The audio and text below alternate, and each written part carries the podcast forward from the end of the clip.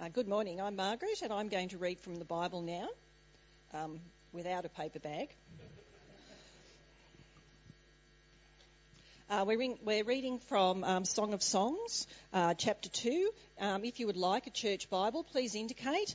Uh, Megan and Robin have some if you would like one.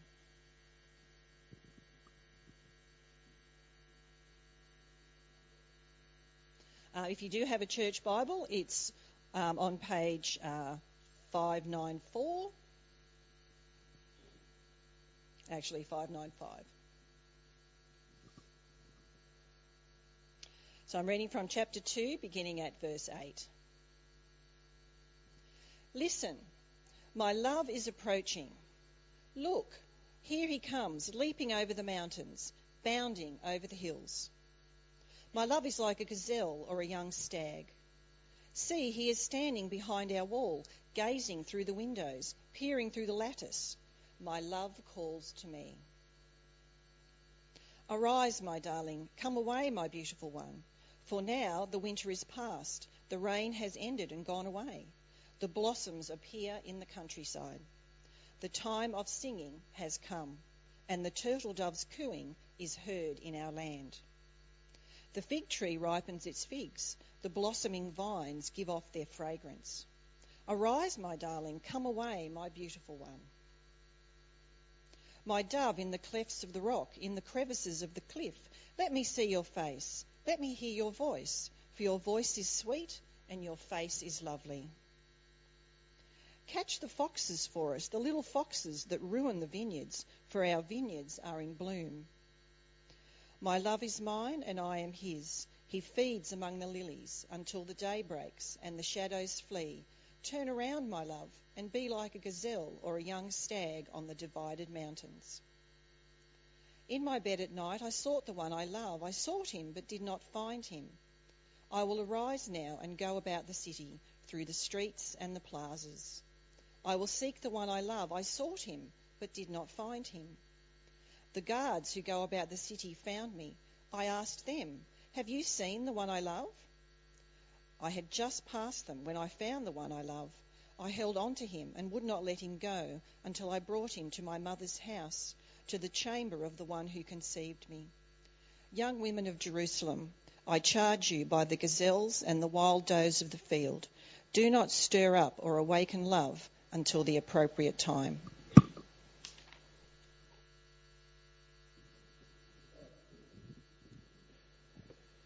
Well, good morning, everyone.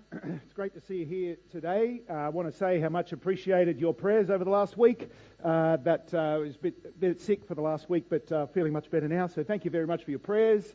Uh, and it's great that we're here today uh, to be studying God's Word. It's just an awesome privilege that our God speaks to us about every detail of our life. Uh, and he speaks in so many different ways. And here we are studying Song of Songs. It'd be great if you kept the Bible open in front of you, kind of as we work our way through it thinking what God has to say to us about His love for us in Jesus and, and the way we show love to one another. Um, but as we come to hear God speak, why don't we pray to Him now and ask Him to help us to listen and understand? So let's pray. Our gracious Heavenly Father, thank you so much for bringing us here to, together today. Thanks for this beautiful day that you've given us. Thank you for each other and thank you for your word. Father, we pray that you'd help us to listen, to know you, to love you, and to respond in faith. And we pray this in Jesus' name. Amen.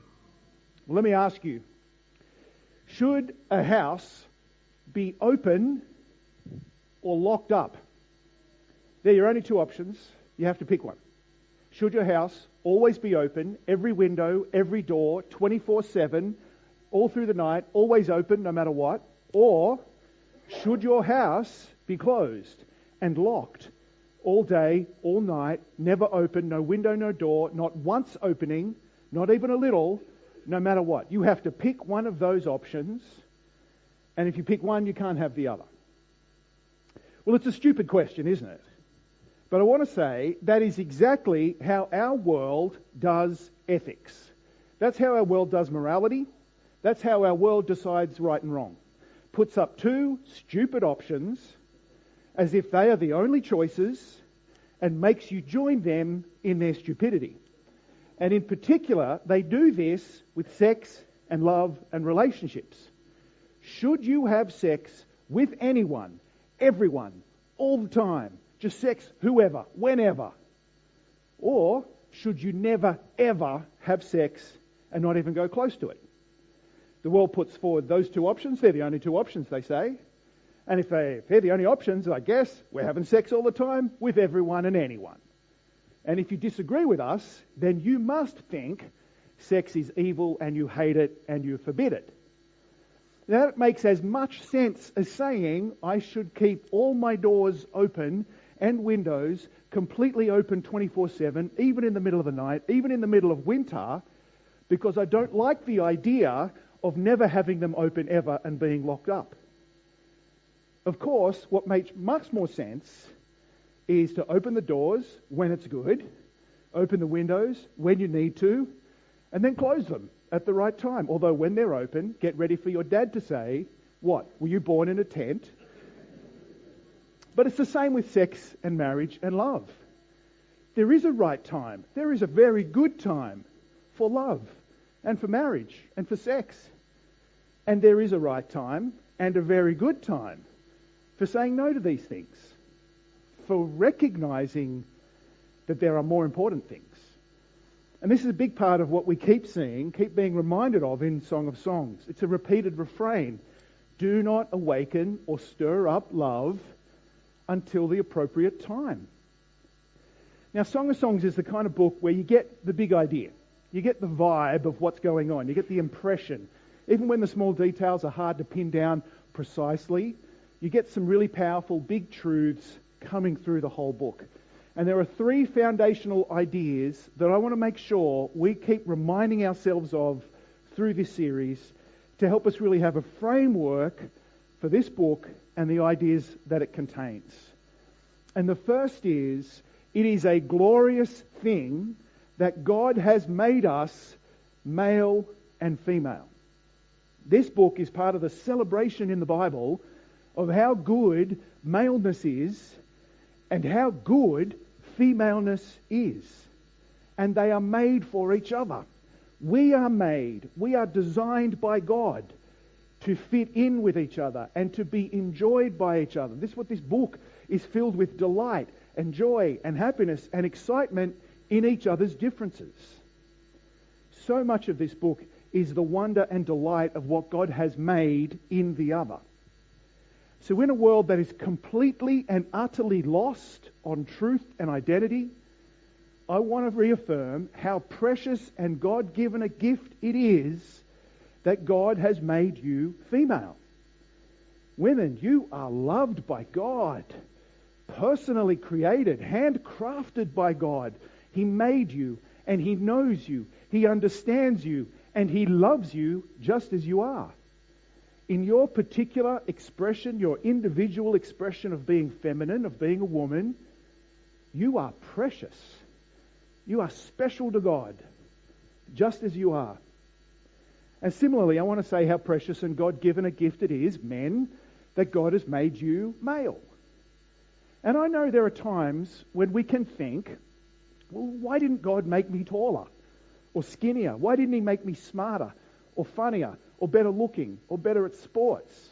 But trust me, having all those things is still a burden. But it's, it's not as easy as you think. But I'm not sure why you're laughing at it, but you know what? You know that kind of, why, why wasn't I made different? Some people even find themselves wondering, why didn't God make me a boy? Why didn't God make me a girl? But God made you you. You are made to be like Him in His image. Our maleness and our femaleness is a precious gift from God that He's given us for our blessing and to enable us to serve Him. And that's the only way we'll understand our identity and significance. When we remember the reason God made us as we are, with our body and our personality, with our soul and with our identity, is so that we can serve Him the way He intended. So maleness and femaleness are both beautiful and good and amazing, and together they are extraordinary, which leads us to point two. and that is that marriage and sex is a wonderful and beautiful gift from God that is to be treasured and enjoyed, that is delightful, but it needs to be understood. See, our maleness and our femaleness both are good, but we are designed to be united in companionship, united in friendship, united, each bringing different aspects of personality and physicality, bringing it together in love and intimacy and unity. Even as we find our contentment ultimately in God, we're made for each other. The problem is, our world treats marriage and sex like it's a reusable shopping bag. It's convenient, but it's disposable, and you accumulate many of them. Our world treats marriage like and sex like it's a beat up old second-hand car. They're happy for anyone to drive.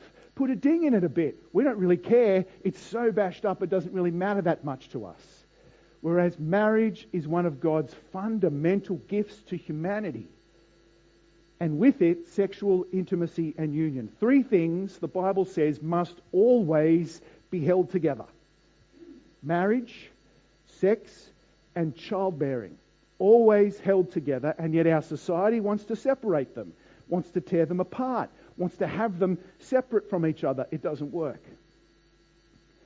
And the third point I want to make, these kind of fundamental framework truths, and this one is way, way more important than the first two. I cannot emphasize this enough. Let me repeat it, make it super duper clear.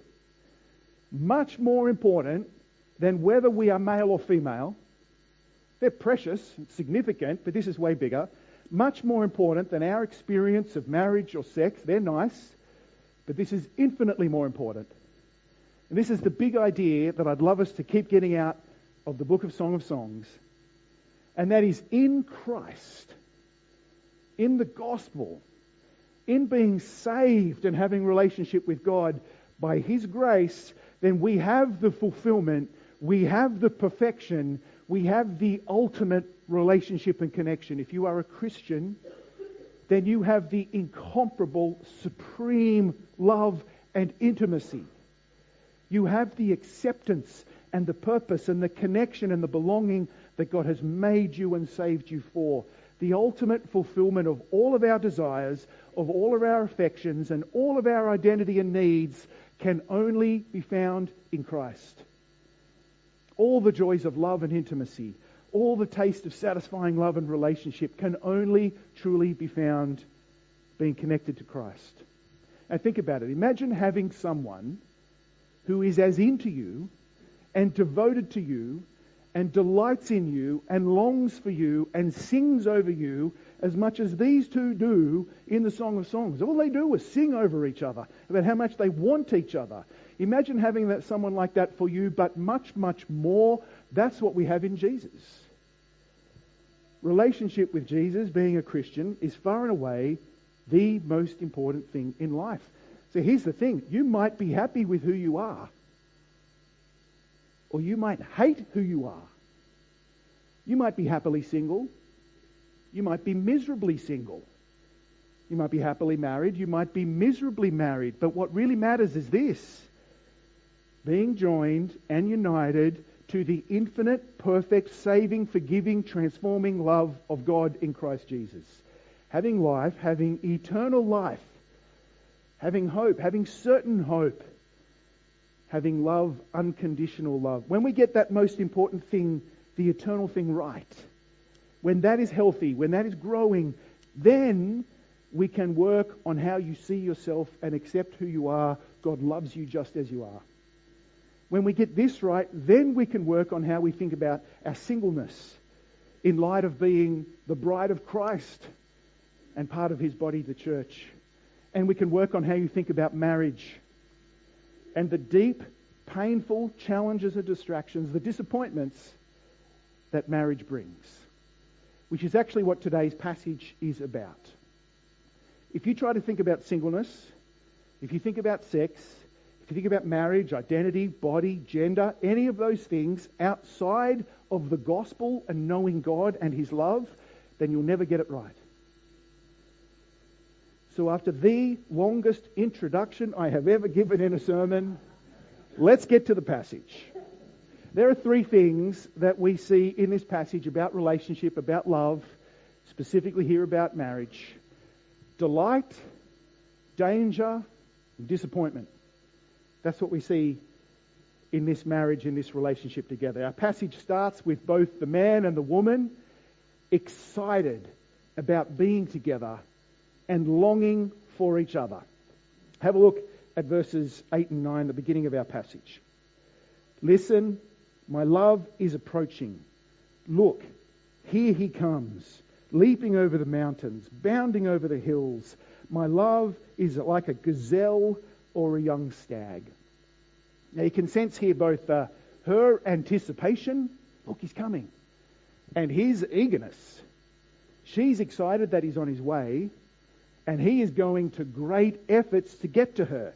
He's overcoming obstacles. He's overcoming distances. He is committed. He's leaping over mountains. He's bounding over hills. He is keen to get there. Nothing is going to stand in his way, even if it isn't easy or convenient, and she can't wait for him to get there. But it's interesting, it says that he stops at her wall and uh, looks in and calls her out to join him. Uh, there in verse 9 keeps going. See, he's standing behind our wall, gazing through the windows, peering through the lattice. My love calls to me, Arise, my darling, come away, my beautiful one. See, he's eager and he's committed. He wants to see her, but also he, he stops at an appropriate distance, calls out to her, Come and join me. He's come 90% of the way. He's made it very easy for her but he still invites her, he still calls her to join in. And he invites her to come away with him. And because he says in verse 11, the winter is past, the rain has ended.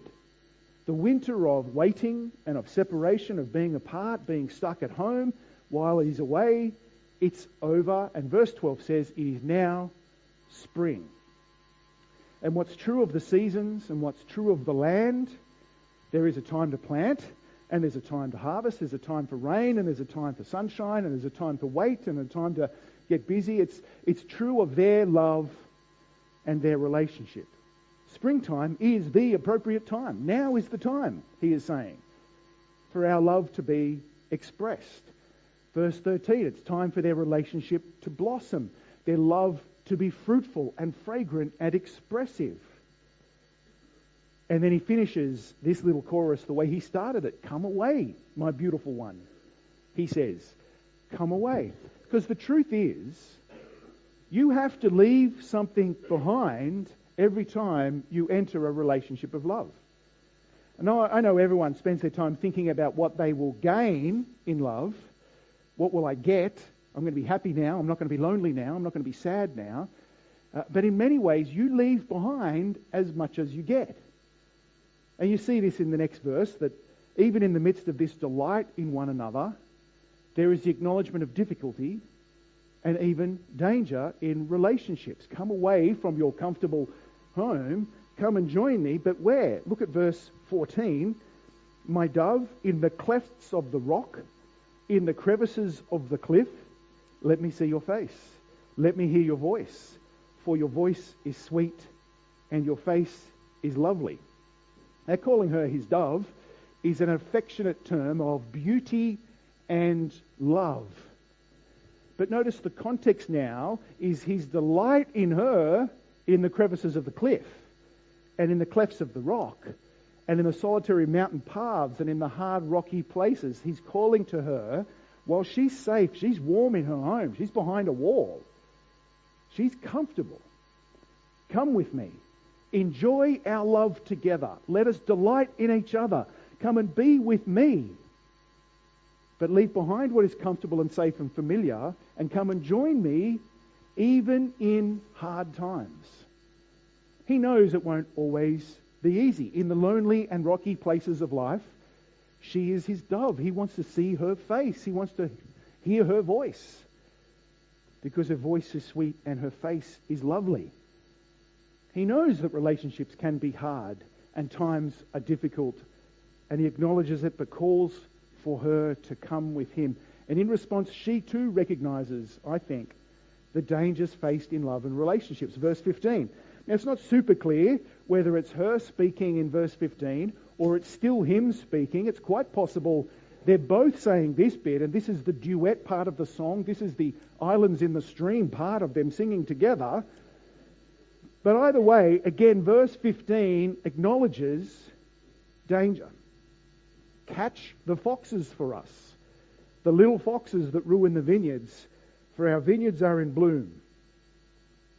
Now, a little bit like a cat kind of breaking into church and just sneaking through and kind of randomly joining where it's not meant to be. Foxes are sneaky and cunning.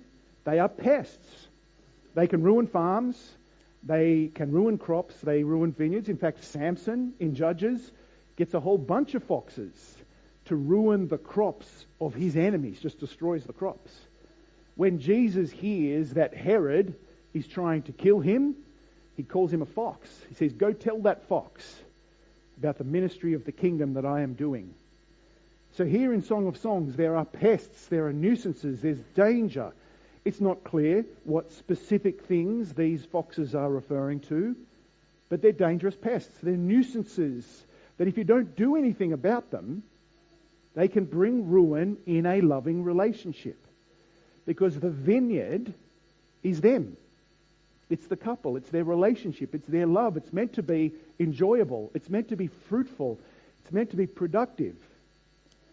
So maybe the foxes are things coming from the outside, like work is too distracting, or other people are bringing too much stress, or there's time for everyone else or everything else, but there's no time for each other. But maybe the foxes are on the inside, and there's arguing about money, or there's lying, which ruins trust, or there is selfishness, or there's just not listening.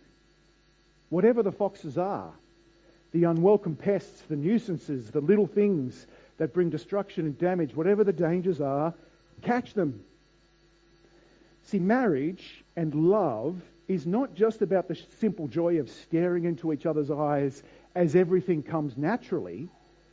It actually requires hard work and sacrifice. It takes effort. You need to be careful. You have to work at tending the vineyard of your love which is as much about making sure you enjoy the good things as it is about making sure to remove the dangerous threats. And you know what? It's just like that in our relationship with God. We are loved, we are saved, we belong to Him, but we need to work hard to get rid of the things that distract us from our love for God. What are the things that undermine your love for God? that get in the way of your love for Him being fruitful? What are the things that tempt us to love them more than we love God? They take our time and our energy and our heart and our mind and our devotion away from our greatest love. Maybe the way you think about marriage and sex is getting in the way of you being fully devoted to God. That's what we saw last week. Mark helpfully reminded us that marriage is a sign pointing to the reality of Jesus. And you're traveling on a long weekend, you're going away to have a, a bit of time away, you're going off on holidays, you don't stop, park the car, hop out, settle in for a nice three days sitting at the foot of the signpost that says Blue Mountains or Jervis Bay or whatever it is. No, the sign is helpful, pointing you to the reality. Go enjoy your holiday. That's where you need to be. Marriage is a sign pointing to relationship with God through Jesus. That's where we need to be. That's our eternal heavenly reality. Whatever those foxes are, be on guard for them, catch them, destroy them, get rid of them. Because love is not truly love if it's only real in the easy times. God's love proves that, doesn't it? Love is not really love if it's only true in the easy times. Now, speaking of God's love, having acknowledged the kind of danger, in verses 16 to 17, we're kind of back to expressing love and delight and commitment. And the woman expresses her intense and affectionate love for her husband in language that evokes the covenant commitment of God for his people. Have a look at verses 16 and 17. My love is mine and I am his. He feeds among the lilies until the day breaks and the shadows flee. Turn around, my love, and be like a gazelle or a young stag on the divided mountains. Having faced separation, hardships, dangers, here is the intimate joining of husband and wife. She calls herself a lily back in chapter 1, and here is the image of him enjoying her, joining with her in sexual intimacy. And as they delight in one another, and as they enjoy their union together as God has designed them, notice she starts this section with this beautiful line My love is mine, and I am his. I belong to him, and he belongs to me. And you know what? That is exactly the covenant vow that God makes to his people. In Jeremiah 31, let me just read very quickly from Jeremiah 31. This is God's promise in the Old Testament of a new relationship, a new covenant. He says, Look, the days are coming, this is the Lord's declaration, when I will make a new covenant with the house of Israel and the house of Judah. This one will not be like the covenant I made with their ancestors I, on the day I took them by the hand to lead them out of the land of Egypt. My covenant that they broke, even though I'm their master, the Lord's declaration. Instead, this is the covenant I will make with the house of Israel after those days, the Lord's declaration. I will put my teaching within them. I will write it on their hearts. I will be their God, and they will be my people. And it goes on in some pretty beautiful promises of what Jesus will accomplish, and in particular, what the Holy Spirit provides when He comes in our lives.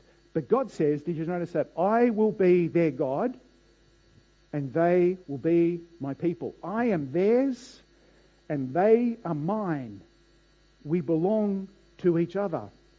And as he promises to fill us with his Holy Spirit and to dwell within us, that's a pretty intimate union between God and his people.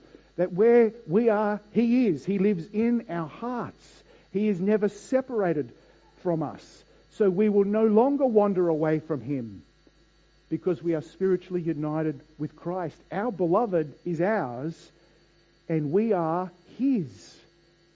Even her expression of love for her husband is really a prophecy and a promise of Christ's devotion to us that he would die and rise again. So in today's passage, we've looked at the delight between these two, as well as we've seen some of the dangers that there are for relationship and love, but we finish with a note of disappointment. Even in a song celebrating, rejoicing in love, delighting in each other, there is a note of disappointment at the beginning of chapter 3. In my bed at night, I sought the one I love. I sought him, but did not find him. I will rise now and go about the city through the streets and the plazas. I will seek the one I love. I sought him, but did not find him. And when she reaches out for him, he isn't there. When she was looking for him, she couldn't find him. When she went searching for him, she still didn't know where he was. And we don't know what he was doing. Whether he's off at his job and is just working back late, forgot to tell her, or he's off watching a movie with his friends and he forgot to tell her, or who knows where he is, but he wasn't there for her. And that is true of love and marriage. There will be times when you need their love and support and they won't be there. You will reach for them. You will look for their love because you need them. But they don't notice, or they don't realize, or they're too busy, or they're too distracted, or there's something more important to them, or they just don't seem to get it or care. This is the disappointment that comes from being married to someone who is an imperfect sinner just like you. Now, who knows whether she's searching and thinking, has he left me? Has he rejected me? Doesn't he want me anymore? Am I not good enough for him? All of these fears in her mind. And it's not all negative though, because this section is, I think, meant to convey not only that he wasn't there, but how much she wants him. This is her longing. This is her love. She searches everywhere for him. Even asks the guards in the city, out at night. What is she doing? But she's like, I need to find him. Have you seen him? But it also expresses that sometimes life gets in the way and circumstances don't work. And there will be times when you will seek and not find. Which is in contrast to the Lord Jesus, isn't it? Jesus promises us, remember, he says, Ask and it will be given to you. Knock and the door will be open to you. Seek and you will find. That's the difference between any love we experience in this life and the love we have in Jesus Christ. He will never let us down. He will never not be there for us. He will never be distracted or not listen or not care or think anything in the universe is more important than where we are and what we need. He is always there for us. He promises to us after he came back from the dead because he really wanted to be with us. He promises, I am with you always until the end of the age. He says, I will never leave you or forsake you. They're beautiful promises. He's always there for us. Well, eventually the woman does find her man, and the reunion is special. She doesn't let him go, she holds on to him. And again, at this point, having renewed their intimacy, she reminds the young women of Jerusalem the repeated lesson of this song, the repeated lesson of this story do not stir up or awaken love until the appropriate time. The world says, stir it up whenever you want, with whoever you want. Unless you're in love, your life has no meaning.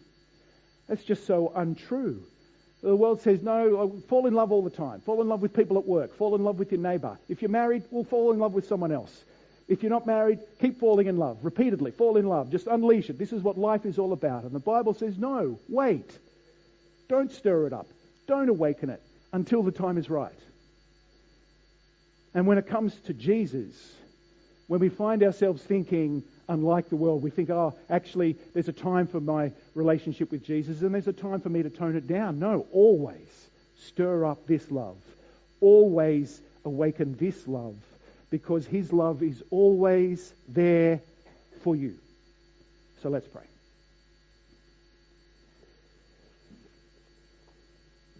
Dear Heavenly Father, thank you so much that you have given us the most perfect and infinite love in giving us your Son, Jesus Christ. Thank you for him dying on the cross in our place. Thank you that he rose from the dead, that we get to have him as our Lord and Savior forever. Thank you for your abundant love that you have poured out into our hearts by your Holy Spirit. Father, we pray that you'd help us to be content and delight in your love and to understand the place and role of love and marriage and sex in this life. Thank you for the contentment and the fullness that you've given us in Jesus. And we pray it in his name. Amen.